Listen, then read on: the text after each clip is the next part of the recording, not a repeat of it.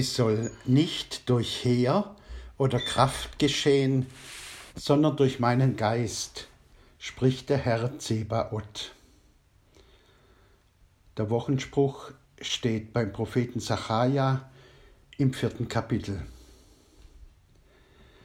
Ich habe mich gefragt, in welchem Zusammenhang steht dieser Wochenspruch. Der Prophet Sacharja hatte acht Visionen. Visionen, in denen es um die Zukunft geht. Die Zukunft Jerusalems und des Tempels. Wird es Zerubabel, dem persischen Statthalter, gelingen, die zerstörte Stadt auf dem Zion wieder aufzubauen? Wird der Tempel wieder eine Wohnung Gottes werden? Dies ist das Wort des Herrn an Zerubabel. Durch Heeresmacht und Kriegsgewalt wird nichts erreicht, sondern durch meinen Geist. Dies ist eine wichtige geistliche Lektion. Geistlicher Aufbruch kommt durch den Heiligen Geist. Geistliches Wachstum kommt vom Heiligen Geist. Geistliche Leitung bekommt, wer sich vom Geist leiten lässt. Geistliche Erneuerung kann nur durch den Heiligen Geist kommen. Wenn unser Leben neu werden soll, dann bittet um das Wirken des Geistes.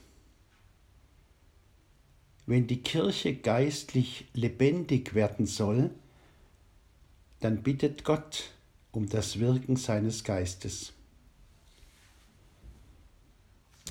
Wir wissen zwar, den Heiligen Geist kann man nicht machen, man kann ihn auch nicht herbeireden oder herbeizwingen.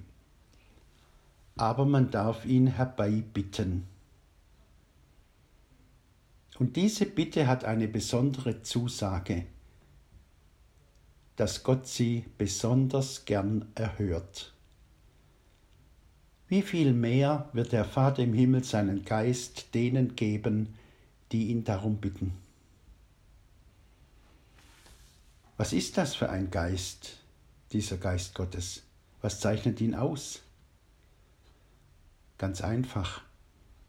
Er ist der Geist der Liebe, der Frieden stiftet, der barmherzig ist, der geduldig ist, der warten kann, bis die Zeit reif ist.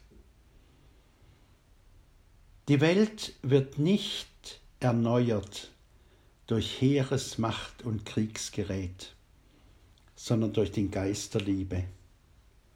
Der schafft die neue Welt.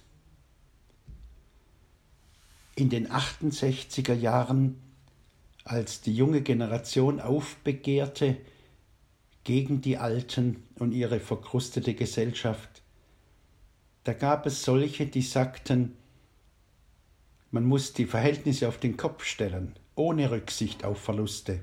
Es braucht eine Revolution.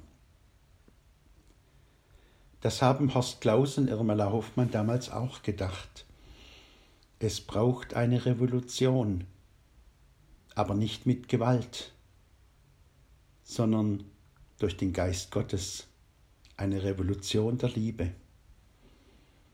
Eine Revolution, die in der Versöhnung ihren Anfang hat. So entstand damals die OJC.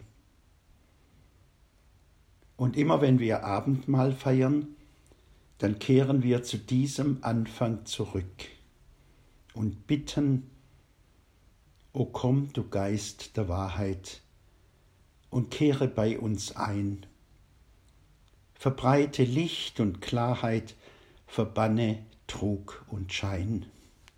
Amen.